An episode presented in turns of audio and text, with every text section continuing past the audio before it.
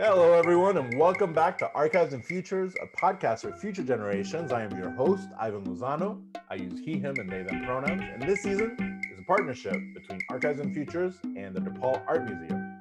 We're calling it the Latinx American Podcast in honor of their exhibition, Latinx American, on view from January 7th through August 15, 2021.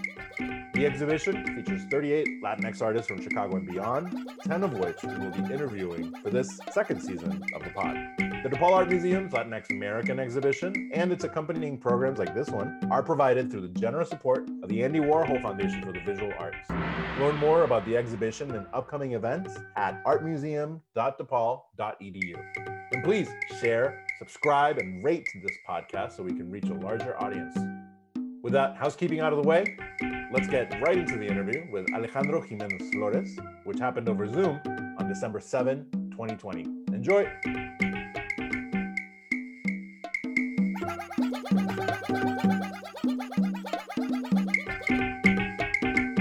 Hi, uh, my name is Alejandro Jimenez Flores. Uh, I'm a conceptual artist uh, living in Chicago. Um, I was born in Mexico and I've been here for about 17 years. Nice. What was it like moving from um, from the other side of Lake Chapala? Uh, and remind me what the town is called. It's a uh, Jamay, Jamay. Jamay, Jamay, Jalisco. Jalisco. What was it like yeah. coming from Jamay to Chicago? Um, it was a funny process actually. Um, when I was, I don't know years, like I just know grades yeah. somehow. Uh, when I was in fourth grade, um, that's when my family started immigrating to the US. Um, so at first, it was uh, my parents uh, and a brother, and another brother was already here.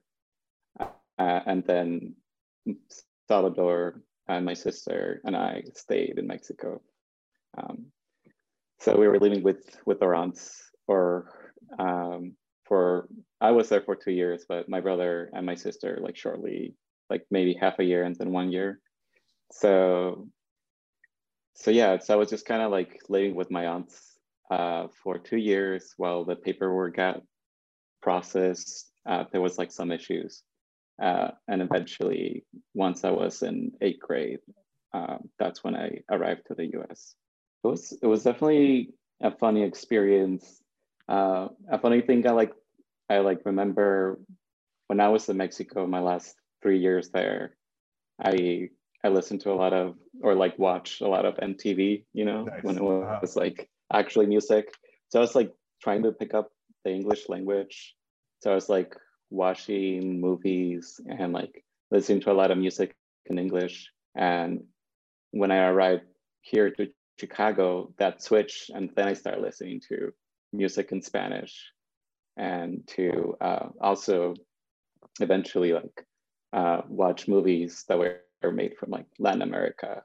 So that was like a funny switch that happened for me um, on transitioning um, and yeah, like just going to eighth grade and through most of high school, I was in a ESL program, like learning. What kind of music were you listening to? Uh, geez, uh, my favorite band in fourth grade was Limp Bizkit. Nice. Like I don't know what the lyrics were. That's know? a very specific English. Uh huh. uh, I remember one time watching like MTV Crib, and like it was like Fred Durst, and like he was eating a watermelon and he's like i love watermelon and then like my brain was like i, associated watermelons as like just being from mexico and then i was uh-huh. like whoa fred durst likes watermelon he's so cool i mean i'll admit it i totally had a crush on fred durst growing up you know i, I was like who is this man so i i can understand uh, yeah. i like that he directed the band's music videos and mm-hmm. i was actually uh, in, interested in music videos and like I like I want one time I don't know how I came across this information or I didn't Google it because it wasn't back then. But like I was like, how many dollars do you need to produce a music video? so I wanted to be something I wanted to do at some point. I love that. I mean, so, I, I, I have to I have to add that yeah I mean I definitely you know music video culture I think for people you're younger than me but like people of like our general conversation that did grow up when music videos were a big thing, it's definitely like this big point where we sort of started thinking about aesthetics and started thinking about colors and shapes and and textures and time and all mm-hmm. that stuff. Um, so yeah, I can definitely relate to that. You know, one of the reasons I wanted to go originally into like film was because of music videos. That's what I wanted to do. So I yeah. get it completely. Um, what were you listening? What were the Mexican band or the Spanish uh, language music you were listening to when you got to Chicago?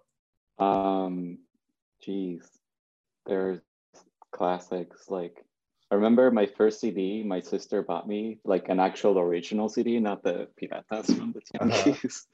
Uh-huh. Uh, was La Ley, La nice. Ley, or Ley. La Ley, yeah, was, chilenos, yeah. Yeah, that was good. Um, I remember listening to what's the other one? Juanes was really Juanes. blowing up when when I first came here, um, and then just kind of like the fun part too was like just listening to bachata and like other things that I hadn't listened in Mexico or like that I hadn't been exposed to.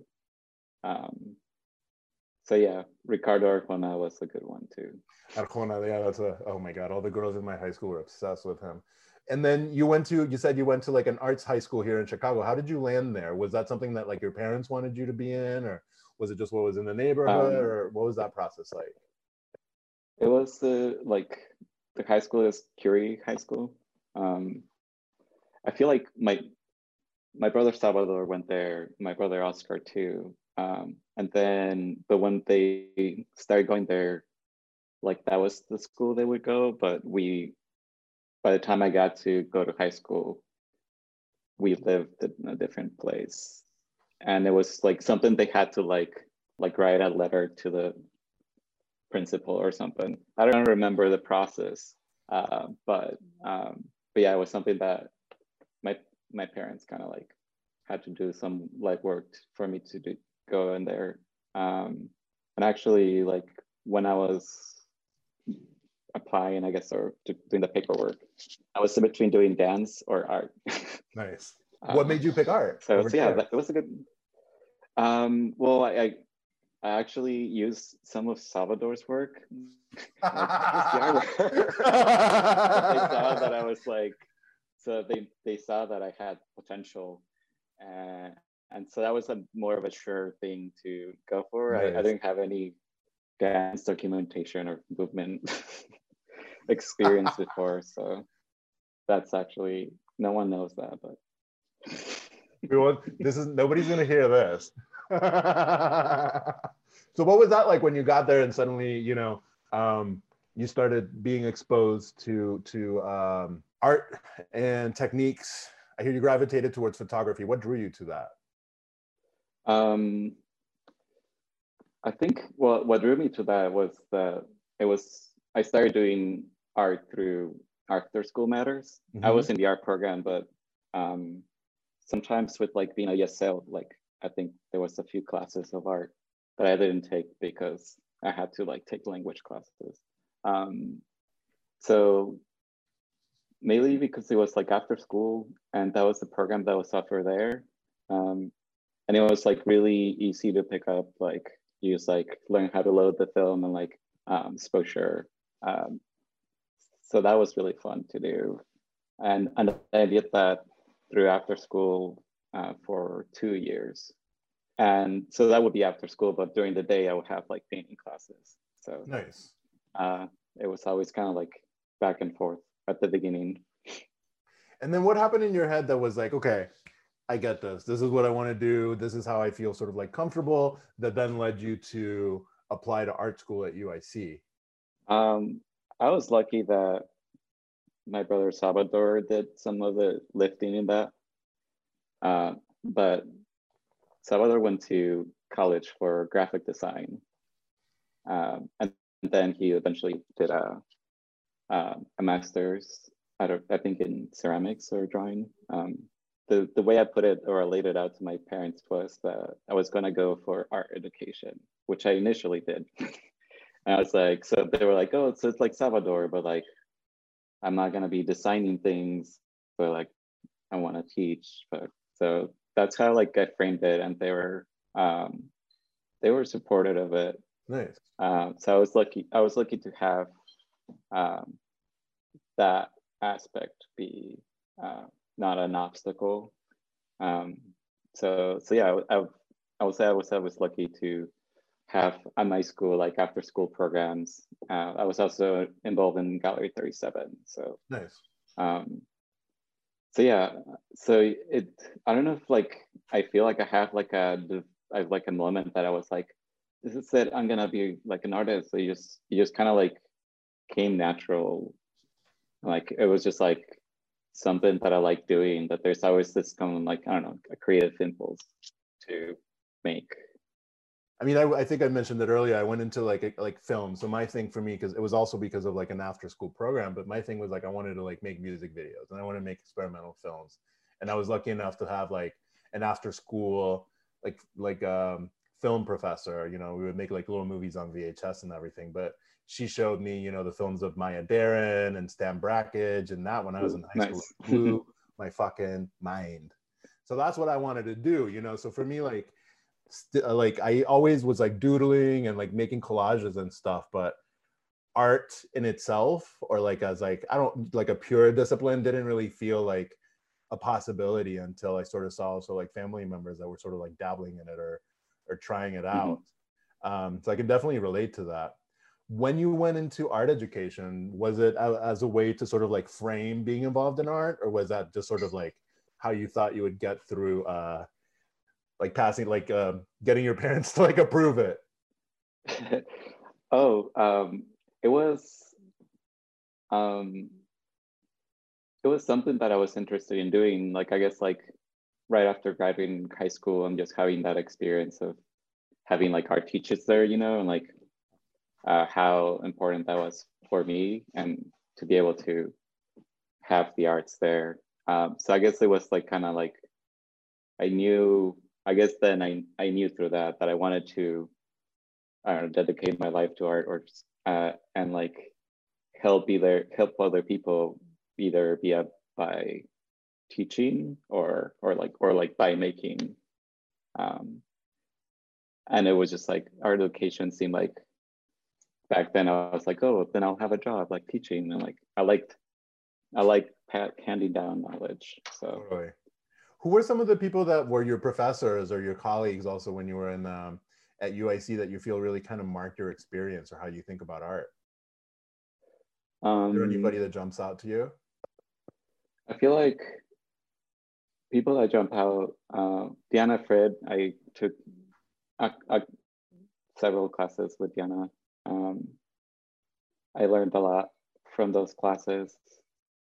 Uh, but sometimes I was a bad student. I was like, uh, that was like a little bit of that happened through through school. Like I I was like I used to be like get straight A's and like, but then I just kind of like in art classes I would like bend the rules of the assignment so I could do whatever or like what I want was interested in. So that sometimes didn't uh, didn't vibe well with teachers. Yeah, uh, exactly. but another another person that was like really influenced two people that were influential, I guess. Um, Ben Russell was there. Nice. Uh, when I was going, so I took a seminar class, and then two other video classes. Um, and the seminar class kind of really was influential because uh, it was like a very difficult class. Like he just threw like a bunch of theory to us, and and that's that was my introduction to theory and like engaging with it and like reading and understanding. So that that was influential and um, Deborah Stratman too. Um, I mean, those three are some really kind of incredible names. Yeah, it's funny because like when I was in, in school and at UIC, I I try to do as many classes uh, on the moving image department. So I took as many classes I could their film and video. Um, so I've always had like a dual practice of painting and photo or like video and like painting and sculpture. Did they try to push you into one specific area? I'm kind of assuming probably not based on like the number the, the people you mentioned, but um, did you feel like you um, had to... technically like credit hours, you had to have certain credit hours of and like I was studio arts. Uh, so I just took as many classes as I could on the moving image. Nice. That's also like puts us in. That's like a good segue to talk about like your curatorial projects after you left UIC mm-hmm. with Perros, um, whose website is still up. Uh, but you know, I think you know when I moved to Chicago originally, and I moved here in 20, 2009. Um, so Ben Russell at that point had his gallery. So I've always sort of like associated like when I got to Chicago, there were so many apartment galleries. It was like one of those moments that, you know, in the sort of the cycle of Chicago, where there was like a boom and mm-hmm. everybody, there was like a, an apartment gallery in like every other block almost. But Ben mm-hmm. Russell was definitely one of the people that had been sort of working with that with his gallery. Had you considered sort of curatorial practice or like apartment galleries, or when did that idea first come for you? More so in my last two years at, at UIC, I was part of the um, student run gallery think it was called GVU back then. And at some point too, like Ben was one of the advisors for that. Um, and actually going to that apartment gallery might be might have been the first apartment gallery that I experienced that I had. So it was something that I started doing um, more actively in the last two years. And on my last year of UIC, uh, again, Ben Russell sent an email just forwarding that Adds Donna was looking for interns. So I sent in an application, uh, an email to Adds Donna, uh, and became an intern when I while I was still in school. Um, after doing a year internship, um, I I talked with them and I was like, I've learned anything, everything I, I, can do as an intern. I can like get more involved and like be part of like your curatorial process or or just say goodbye. So I so they so then I became part of Adds Donna Collective nice. and Gallery. So um, so while that was happening, I also did Dos Perros projects with my friend Nathan. Um, and then I had no time to do my practice. Yeah. But but the, the biggest takeaway was just kind of like crafting uh, ideas and thinking about concepts through other people's work. And my goal or impulse was to always like provide the best framework and to allow the works to speak for themselves and like create dialogues, you know? So, so that's, that's what I got out of curating and then just had a develop a big uh, um, desire for having my own practice. So then I had to step out of, step aside from curating. Yeah, I mean, I, I can relate to that. You know, I also, when I was living, I lived in Austin before moving to Chicago, and I was involved with a couple of like small or nonprofit galleries. There was one mass gallery that's still around, but also I work with like a film festival, and you know, I I love that like DIY model, and I felt that it was so important for me to gain my own confidence as like an artist and a thinker, and just as somebody that was part of like the arts ecosystem by these opportunities to like intern or sort of have some sort of like mm-hmm. say or participate in you know in sort of like the the way that um that that that art ends up in front of people's faces so i you know i can i can definitely relate to that and yeah it's a real struggle when you're doing that and then suddenly you realize like i don't have time to do what i hmm. really wanted to do that for me was a really stressful moment sort of seeing like do i have to like really leave one of these things behind to like focus on like what i originally wanted to do what was it? Was that difficult for you to sort of um, put that get that you know that and and you know and especially when it's something that you like you've started yourself you know? Mm-hmm. uh, there's this sort of like this feeling of like a death in the family almost when like one of these projects ends or like you sort of like step away um, to focus on other areas. What was that like for you when you stopped focusing as much on on other people's work and focus more on your own? Um i guess it just like I just got really excited thinking about concepts and just wanted to develop my own my own language and like um, that was kind of like um, like I like creating the concepts and trying to translate them through exhibitions with other people's work. You know, like that's what you pretty much are doing. Uh, but then but yeah, then I just kind of wanted to create my own language without using other people's work.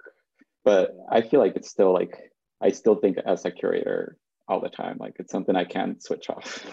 Nice. Um, yeah, see, for me, that was an interesting sort of point because one of the things that came out of that is like originally when I started making my own work, I didn't I didn't want my own work to be judged based on the sort of the curatorial or the the programmatic because I was mostly involved in experimental film back then. I didn't want my work to be judged on the way that I was doing other curation. Or I didn't I felt like wrongly I see now, but in my head there was like that noise about it. So when I first started making my own work, I started with like a pseudonym. And then later on I sort of switched it into like I, I, thought about like an avatar for my work. So like when I make my own work, and this is you know I get asked, asked this question often. I always always insist on like my last name being uppercase, um, mm-hmm. because for me that's that's the that's the art avatar for myself, and it was a way for me to sort of like distance myself from the things that I was doing otherwise, and to sort of gain some sort of like freedom in my own making because I think I got too much in my head to to you know to sort of like make the moves I wanted to make in my own work. So for me having that avatar was super important now i know that that's that's something that i share with you that idea of like mm-hmm. the other character the other sort of like in your in your case you, you use the word per, the term persona um, when thinking about yeah. that so when did those persona come about? Can we talk about that? I mean i'm really curious. Uh, yeah yeah yeah. Um, so i guess it came around the same time when i was curating uh, i was like reading Gilles Deleuze uh, and Guattari book, What is Philosophy? Uh-huh. Uh, in there, they they speak of uh, Socrates and Plato and how um, how Socrates only existed through Plato's writing, but like how maybe that kind of like becomes this like necessary framework for Plato to get at certain things that he couldn't get with his own writing. Or at least that's how maybe I misunderstand it. That's I usually a thing that I do often. Uh, so that's where I, I saw the they labeled uh, Socrates or maybe even other figure a conceptual persona, and it is this thing that um, I like to use that term, and it comes from there. But it's this thing that it's a framework and it's also like a external thing. It's not just like a persona or an alter ego, but it becomes this like open dialogue with the this uh, other, um, and that it like that for me using the con- uh, conceptual persona, it like it it can be activated by other people too, uh, or you can be engaged by other people. So so that's for me um, where um, even like curation um, i'll go back to the beginning of like why i started using that term but like now when i whenever i do works through florencio who's uh, the conceptual persona um, I, it often involves like collaborating with others so, so there's still this like curatorial impulse of like getting uh, like making the framework and engaging with others and kind of creating this like space to create language. Um, so that's always been the impulse. And why, like like you were saying, like using this kind of like uh, just you use the word avatar, like kind of like helps you get this distance to like create the language that maybe. You can do like when you're like putting your first name in there or like you know. For me like at first maybe i guess like at first it was also very personal. And at first uh, this conceptual persona didn't have the name florencio uh, that started happening. At first it was just named. And i like to use the word channel like if i was if i was channeling this persona um, to make a piece um, the title and the title there would be like their name would just be kind of like misspelled words that were about past so like was uh, or like so they always kind of like was playing with like time uh, within the title. It's like a misspelled time, kind of hinting at like how this conceptual persona like exists in a different dimension and temporality that we exist. Um, so, so at first it became this kind of um, stagehand that was in the background of my works. Uh, and sometimes it's like you can see like if I point out in some paintings certain gestures kind of like there's kind of like cloud or hands that are like moving things in the background so it was this kind of like conversation um, combo. And at the solo show I had at Adds Donna in the 2017, um, I did include two of those pieces along with the flower works, but they, they were like above thresholds. Um, because that that just kind of like felt like um, this conceptual personnel like have been like helping me create this works, right? But um, also had the impulse to like create do the own mark making and like solo pieces, but still was kind of like shy of like how to present or how to how they didn't want it to be presented. That's why it was like multiple names, misspelled past tense. Um, and it wasn't until a show at Efrain Lopez that I made um, channel to make a painting and um, it was it's kind of funny because it was the title was influenced by um, a book by Umberto Eco called Baudolino. Um, I'll go back to the book in a bit if I have time or I feel necessary. But uh, the first chapter, it's just like 10 pages written in like five different languages. And what it is, is Baudolino, uh, who's like someone from the 12th century, erasing someone else's manuscript so they could write their own history. Um, but um, the thing about Baudolino's writing is his mother tongue uh, doesn't have a written form, but somehow he also had a talent to like pick up other languages. So that's why it's written in like 10 different languages to whichever word kind of better. And like if you read it, it's like uh, you can kind of get it. Um, so so the first Florencio painting was Florencio's first kind of writing, which is like pointing at the title of the chapter about Baudolino's first kind of writing. Um, and that became when when Florencio became Florencio. Like the painting is just different different variations of the name um, with different ends, uh, different spellings, and it became the signature. Yeah. And like more like active verb. And like once that happened, uh, Florencio was able to enter and occupy the same space uh, of my paintings. So does Florencio live like beside you, or does do they sort of like come out at specific points in time in the creation?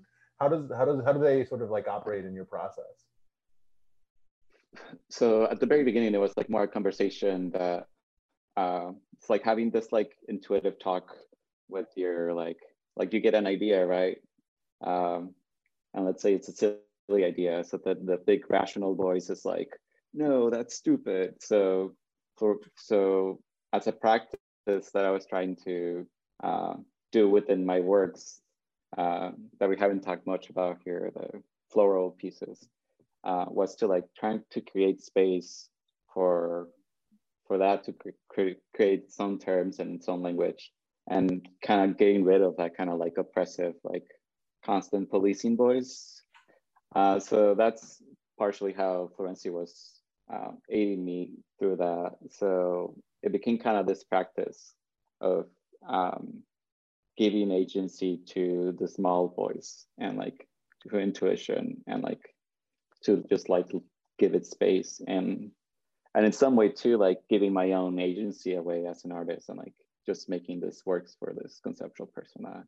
Um, so so there's those gestures there um, it does usually so it's usually like it can be brought up by like that kind of dialogue but um, it's also become like a ritual practice too um, for so for the show at um, the exhibition at Heaven Gallery in 2018, I think.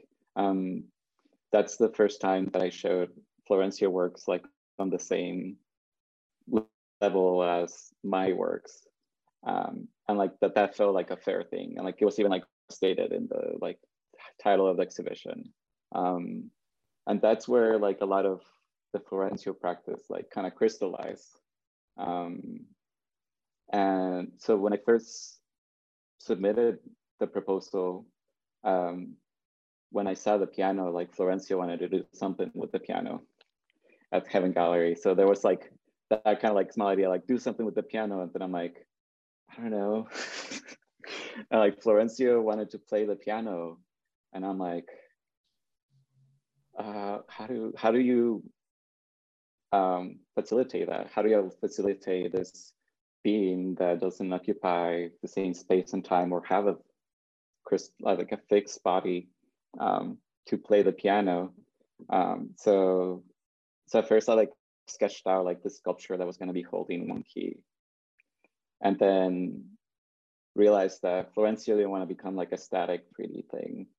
Um, and then I just kept thinking, and then I, I thought about uh, this memory I had of going to a show at Julius Caesar, uh, where Matt Morris uh, created perfumes based on his siblings, and the gallery directors were like wearing them, like you could go and like smell them, and smell this person that like was elsewhere through this perfume, like embodied. Um, so I reached out to um, so then I had the idea of uh, reaching out to Matt Morris uh, and explain what Florencio was as a framework and to us if he could uh, embody Florencio in perfume form. Um, uh, and then the idea for that was that um, I would go and spray the perfume onto the piano keys, uh, technically putting weight onto the keys and evaporating and lifting weight and also filling the room with music like no one has ever hear, heard before. It's it's always like starts with that small idea of like Florencio wants to play the piano and then I had to like orchestrate this uh, collaboration and provide this framework for um, to provide the language that Matt Morris needed to have and like or prompts uh, to embody Florencio as perfume. I'm really invested in like the sort of there it is, there it is. What does it smell like? What are the notes? Uh, I'm gonna actually put it on so the interview might change a bit. Perfect. Yeah, maybe Florencio will join. Um, so, so I guess like I'll explain this. So, um, so now as soon as the perfume entered into my practice as a as mean of like bringing in Florencio, um, something I would start doing is if, if I were going to the studio and wanted to work on a piece, yeah. on a Florencio piece to channel, I would wear the perfume. And a funny thing with me is that I'm actually really sensitive to perfume. It like gets me anxiety sometimes. And I was talking to someone and they said that that's a, a reaction your brain has sometimes because like you just been stripped stripped of your odor, of your body odor, of your identity in smell form and that that sometimes gets triggered so i was like huh so so yeah so then um, that becomes part of like this ritual of channeling um, florencio through wearing the perfume or um, another example too.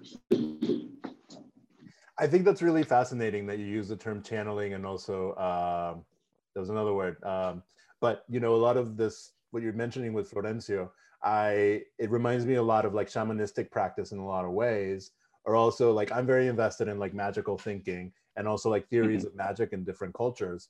So um it's sort of similar to like incense, right? To like bring the spirits or like bring the orishas over. It's like this this kind of like imprinting mm-hmm. that our brain or this sort of like way that our brain has to operate where we're sometimes inviting other beings whether you know we're not going to get into like is it real or not because in the end it doesn't matter i'm more interested in like the sort of the mm-hmm. phenomenological side of all this and how this can be like productive or creative and just sort of like helpful yeah. in, you know in our everyday lives so i think that's really fascinating and and yeah i'm happy florencio is, is with us so um, this is another example so um, so Florencio, this happened. This is this is the series started happening a couple years ago. Uh, Florencio wanted a pumpkin spice latte.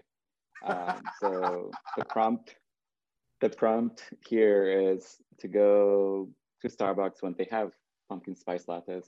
I somehow only managed to do it once per year.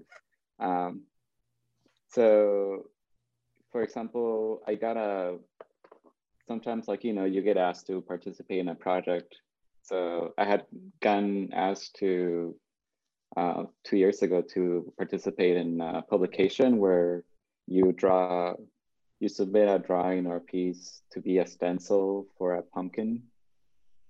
Um, so I was just like, I got invited to that and I was like, oh, cool. And then I'm like, but how do I transfer my work that is very soft, like soft pastels and like fading flowers into a pumpkin stencil? So I was like, I don't know.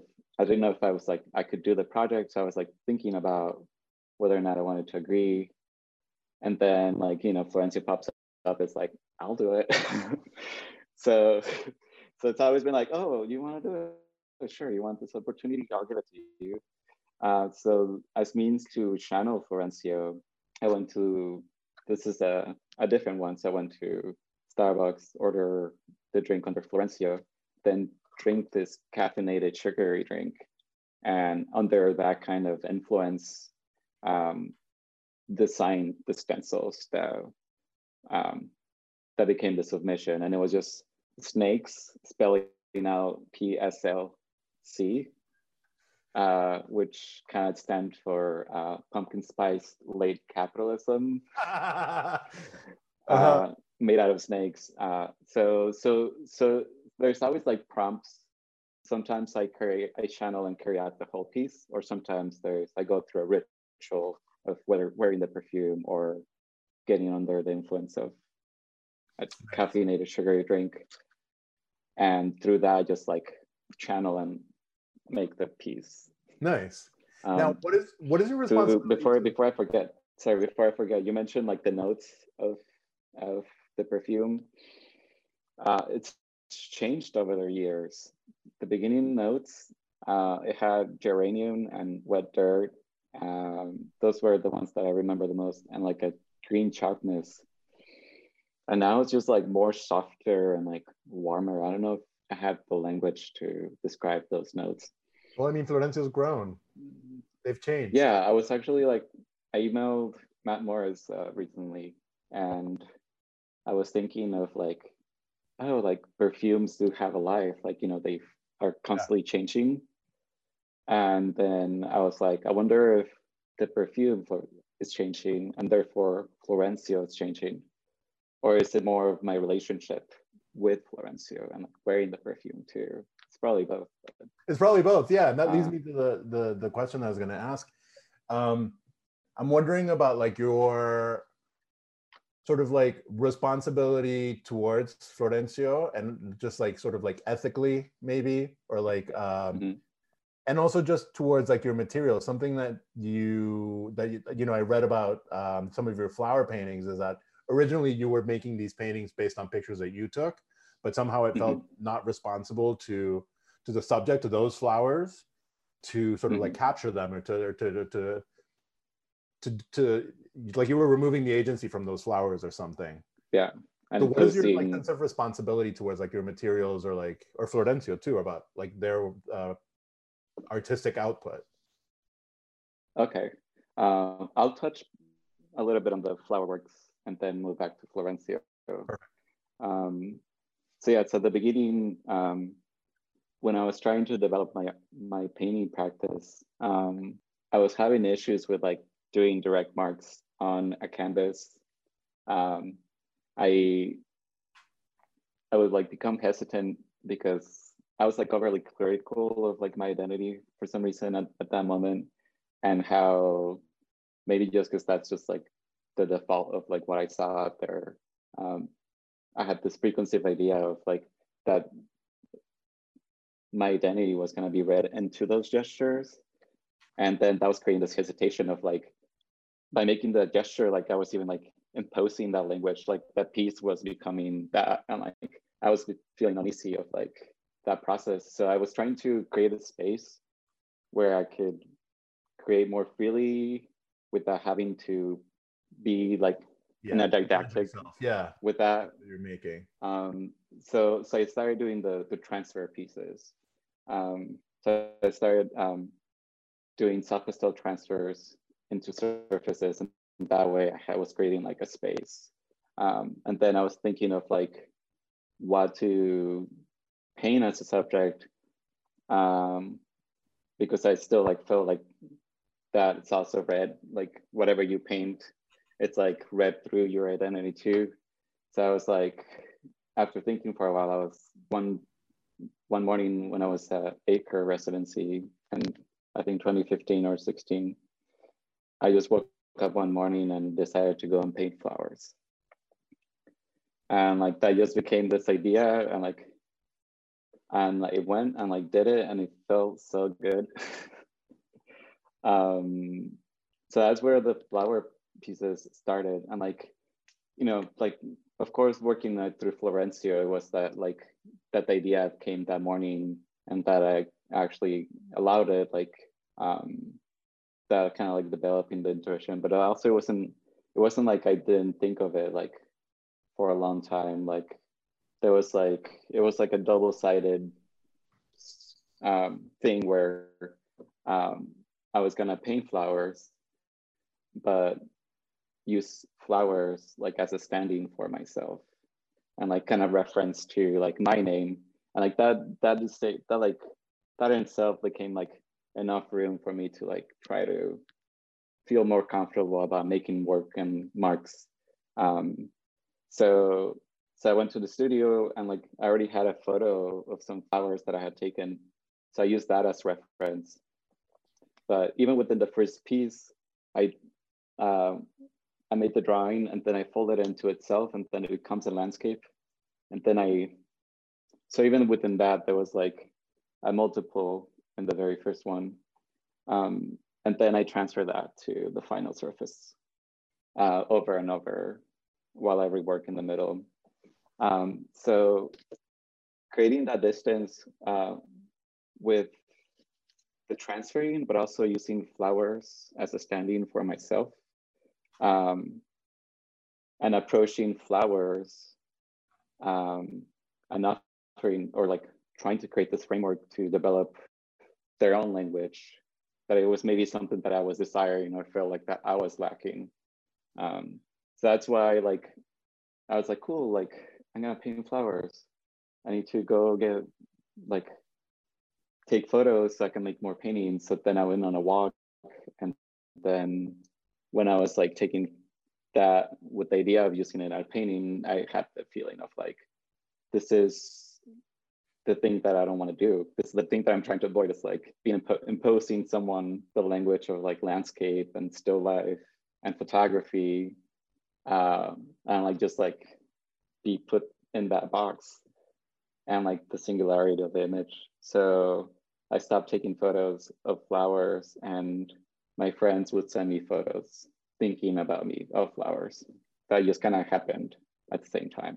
So then that became uh, through making this, using the flowers, uh, the image of flowers that my friends would send me and the correspondence through that it was i was kind of like weaving that and like creating a preferred language or like a language that i felt comfortable with so first it was very very kind of like personal and it's just like me taking this flowers my friends thinking about me through flowers me creating a preferred language through flowers.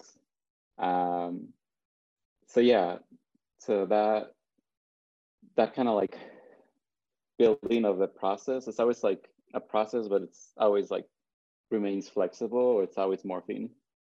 Um, so eventually um, i let um, for the show at, at heaven gallery i thought back of like i'm still using this image this document like i'm not taking them but like my friends are.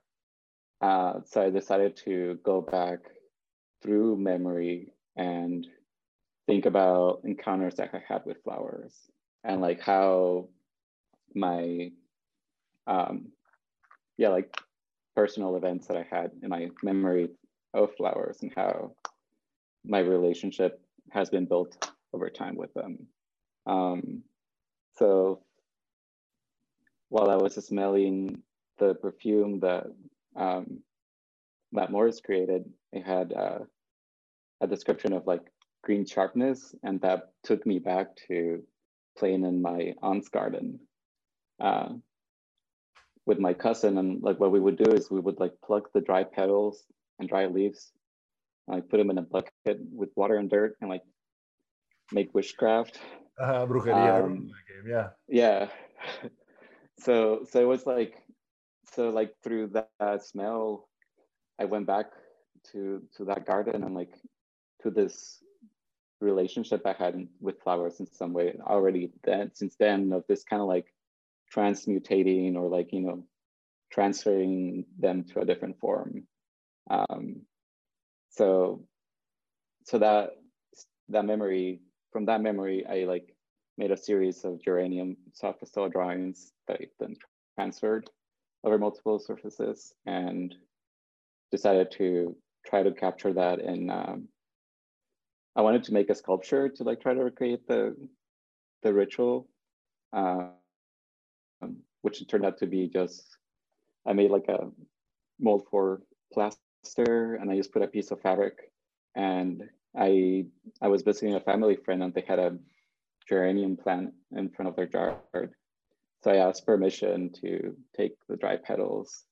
Um, so I used those gifted petals, put them with the plaster, and then the plaster, the way it cures, it creates heat and humidity.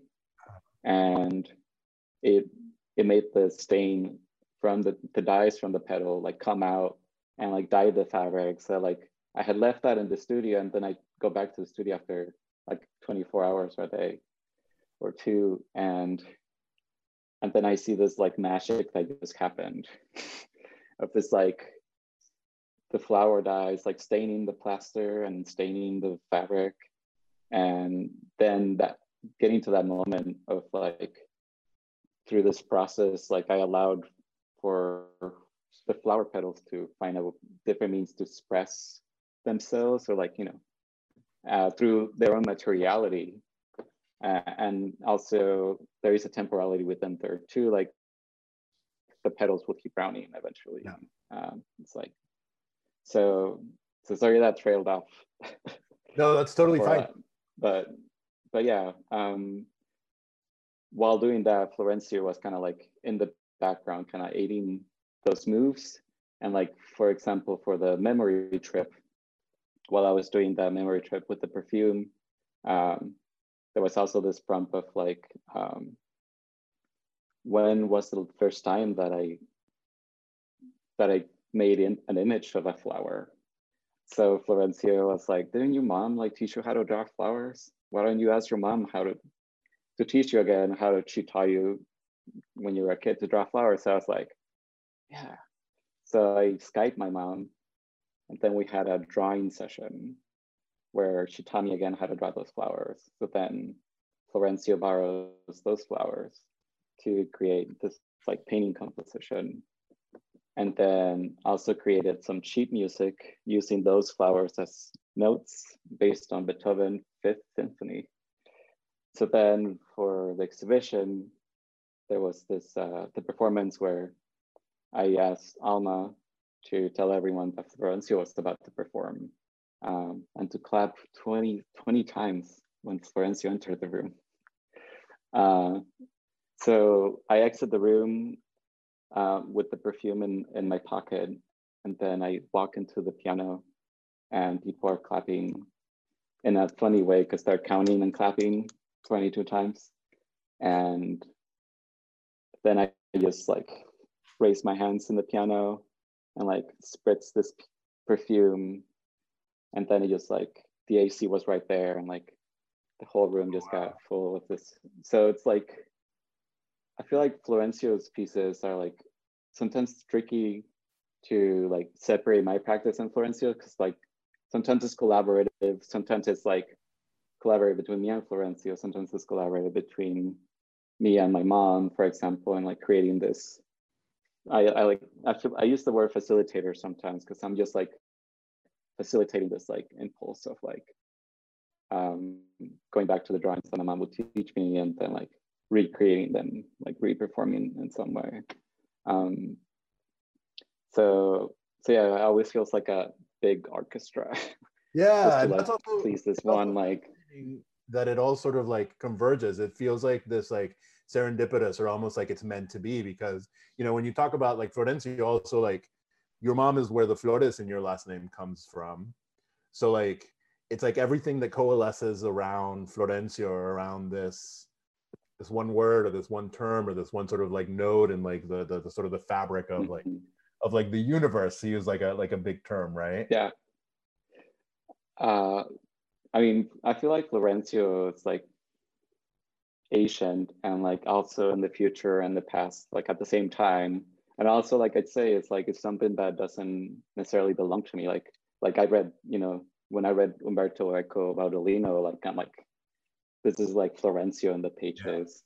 Yeah. Like, um, but yeah, I, and I, it's a, it's also like the part of the the collaboration impulse of like reaching out, like for example, with my mom, is to create this framework and space to create this language, right? It's like about the correspondence. It's about like me like actually going and like doing the Skype thing. Yeah. And then now anytime a family member comes visits from Mexico, like I get like a color pencil like on white paper drawings that my mom has me.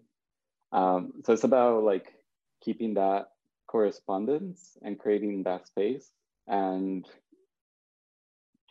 last summer, um, or two summers ago, like I was talking to my dad, and uh, my dad was telling me that my mom was running out of ideas of flowers to send me. he's like, "Don't tell me, don't don't tell your mom that I told you, but she told me she's running out of ideas of flowers to send you." And she said that she was gonna have to invent new ones. Perfect. And when my yeah, dad, that was yeah, great. So when when my dad said that, like I'm like just like like that was like why my practice as a whole aims like create the space to develop your own subjectivity and like language and then from there like you know stems this so like the fact that by me just corresponding through with my mom and like sending this drawings and talking about them that my mom got to the same space that i was visually like you know uh, with like very simple language of like and like just corresponding. Um, that was like what like kind of like uh what do you say like validated this fluency practice yeah like it clicks like, it's like oh for instance about, they're doing. Yeah. It's about like building the framework and to engage in this kind of like pre-known language that we kind of like shut off. That's in many places and it's about finding a way to kind of activate that in others and facilitate it. And also like when you sometimes like it depends on the kind of piece, but like when you reach out to someone, I mean, I think specifically of like, you know, hard of like who I'm gonna reach for like certain things, but when you offer sometime when you offer someone like a prompt to do something that they're they're also gonna do outside of their practice or just kind of responding to this, it becomes like a liberating space for them too sometimes. Yeah. And um and and when things go like really well like with my mom like you're able to share a space where you create this language that's really interesting to me and the use of the idea of language too because i mean the way that you describe for example what you did with your mom or the way that you set up these sort of like language structures that then get filled in with content. I mean in my head that automatically goes to you know one of the definitions of magic with a k of sort of like ritualistic magic you know the sort of the the art and science of exerting one's will in a specific way and of having an effect in the world.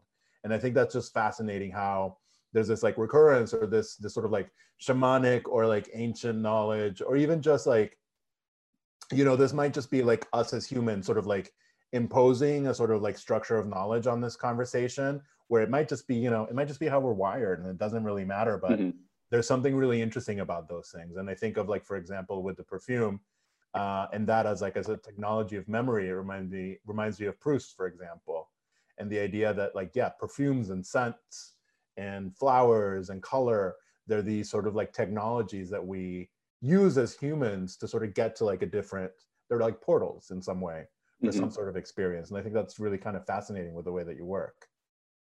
Yeah, and there's like there's always like not a sex structure like the process is always fluid and like um intuitive to um and that's like part of like how like it was built from the beginning because like to allow for that um so so yeah ritual is definitely a big part of the florencio practice and of my practice too there's always like me going and getting the flower petals or like you know like creating all that it's it's not just like i don't just like get the photo and then like make this painting like straight right. into the surface there's always like a big process of distilling and like looking at the correspondence and like sometimes the correspondence like affects the composition. That's fascinating. That's really fascinating to me. Now um, in talking about florencio i mean that's a collaboration that you have with this being that sort of exists inside and, and outside yourself at once. But when you i'm also interested in like your collaborations with your mother or also another one that i that i looked at that i was really kind of fascinated by because i also really like their work but with uh, Fire-Toolz.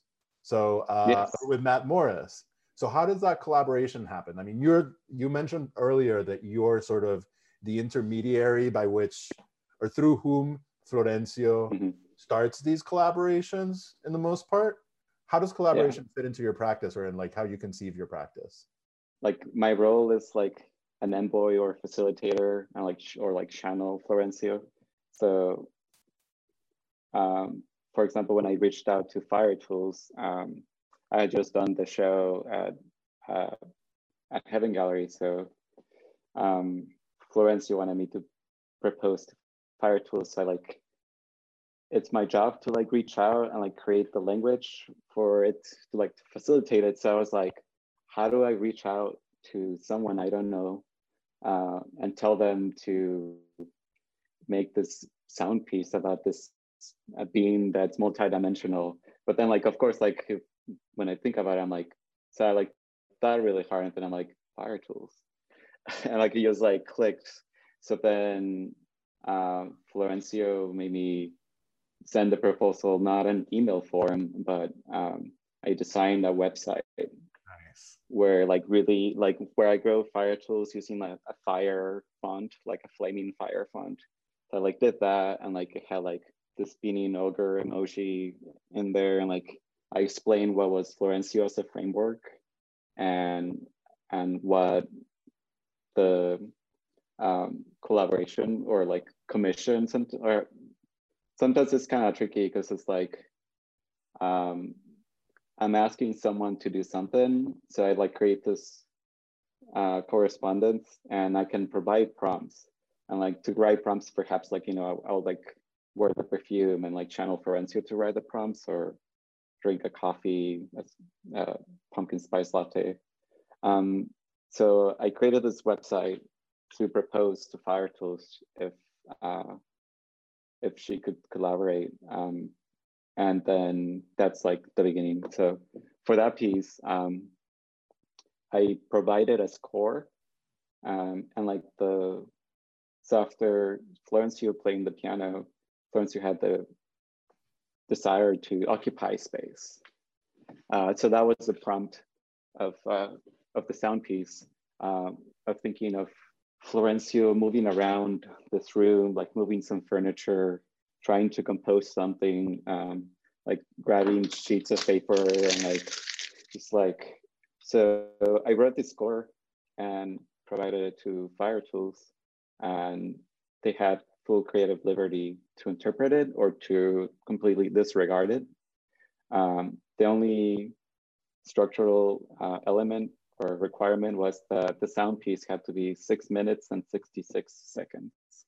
So that was like the only requirement. Um, and like through correspondence, like, you know, uh, I got like a couple drafts of the sound piece and uh, something that was funny about that one was she said that she never uses the scores to compose any music and that for this piece, uh, she actually just followed like followed the score like to the dot almost.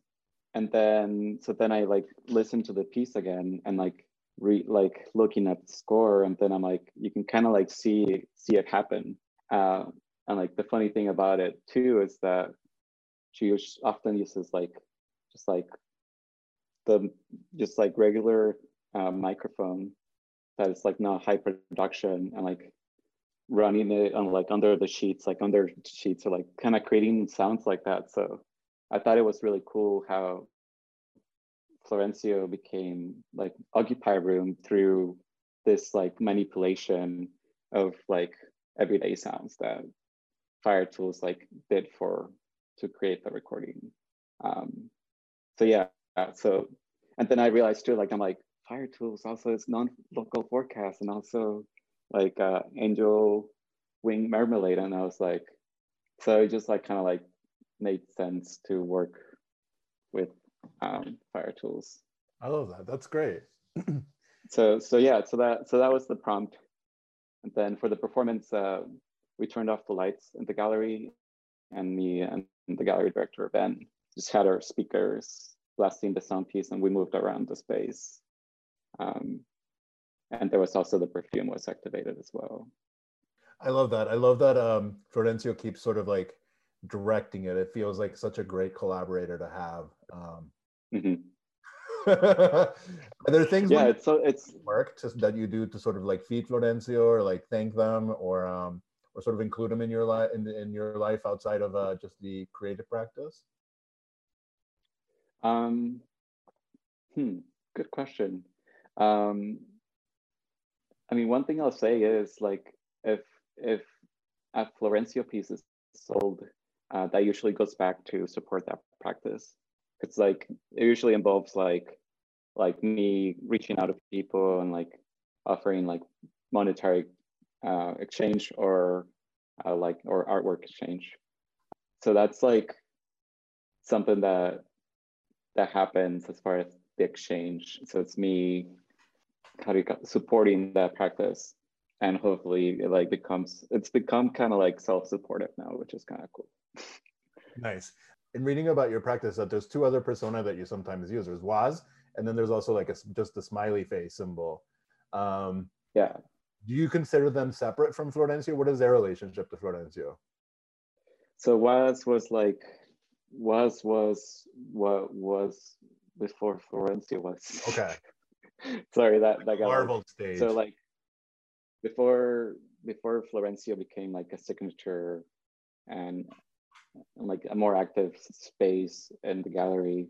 Um, it was variations on on words that about past tense. So that's that was West. I'm like, yeah. So, so uh, the smiley face is also one of them, and the um, the emoji ogre emoji is another.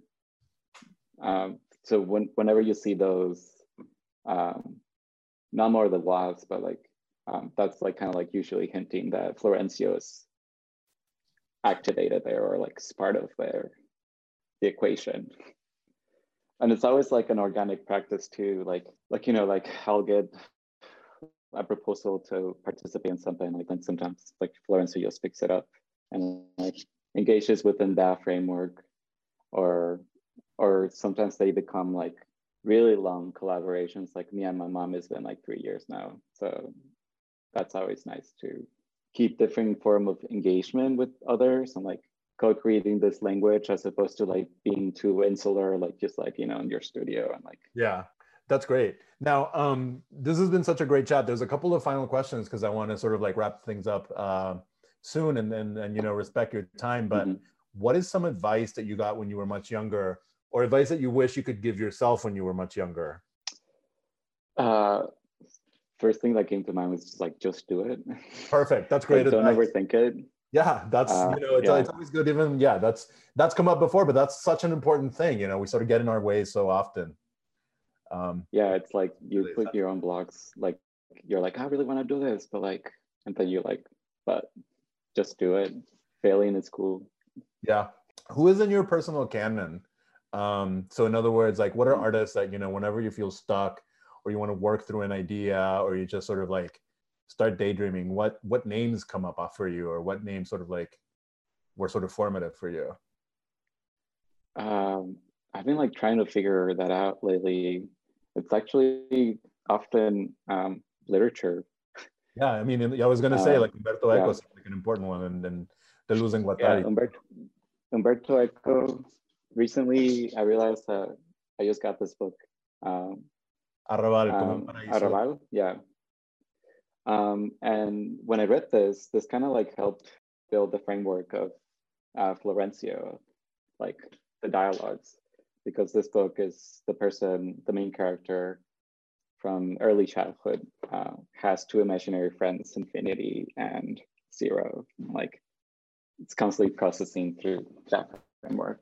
So, so yeah, it's often like literature, let's say Arrabal.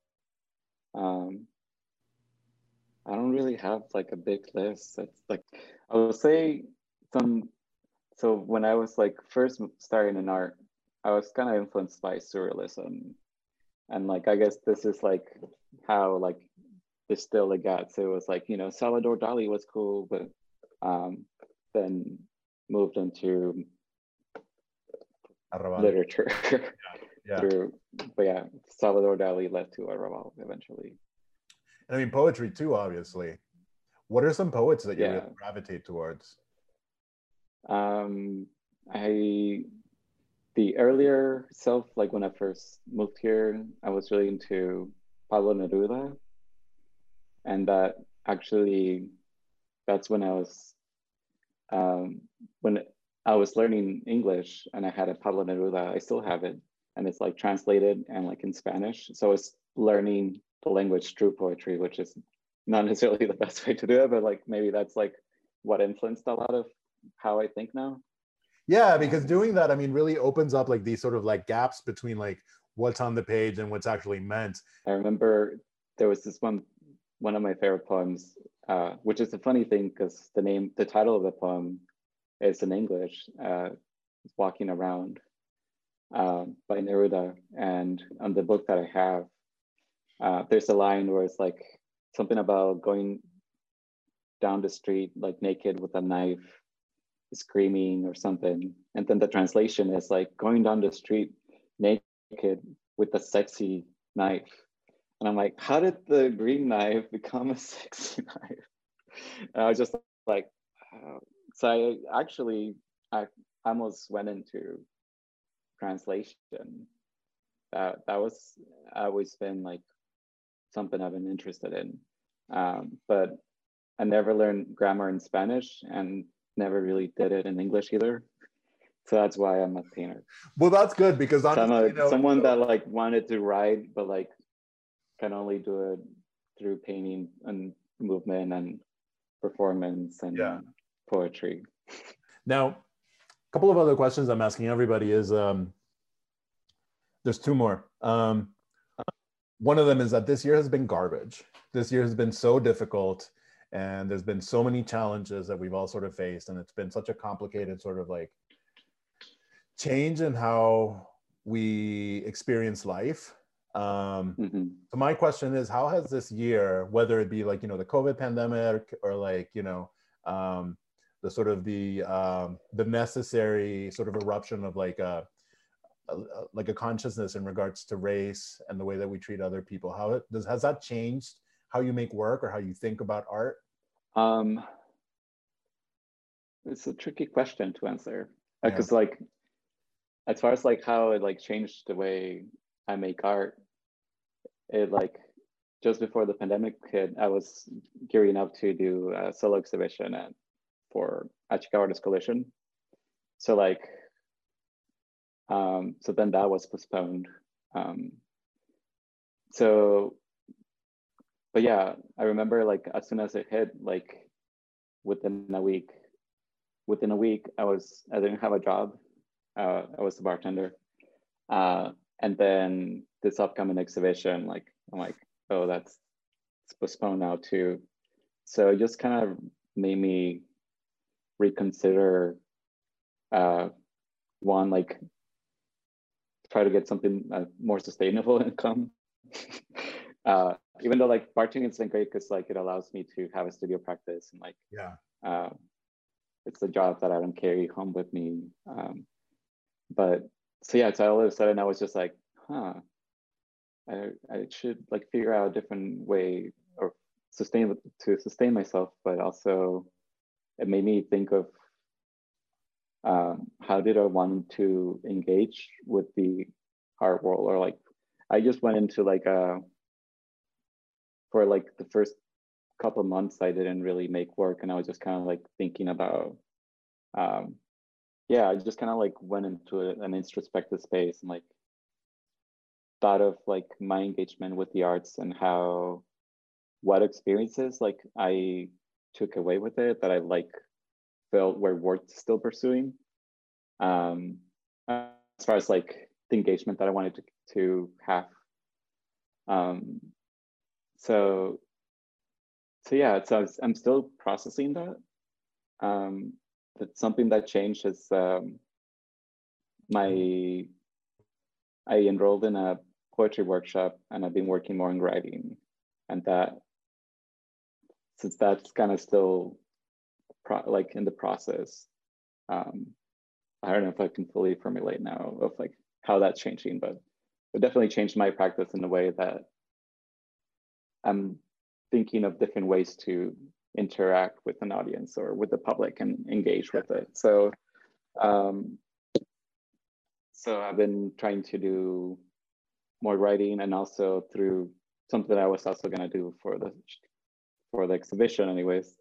Uh, produce a book um, through Florencio, facilitating a book for Florencio um, for the exhibition, uh, which is what I've been doing for the most part this year.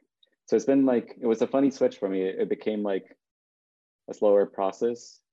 And now I'm like exploring with the medium of book and uh, writing poetry. And then the, the, the Florencio book is someone else wrote it. Um, um, so, so yeah, um, still processing it. Yeah, it's fucking it's still tough. happening. Tough. We're It's still in the middle. Yeah.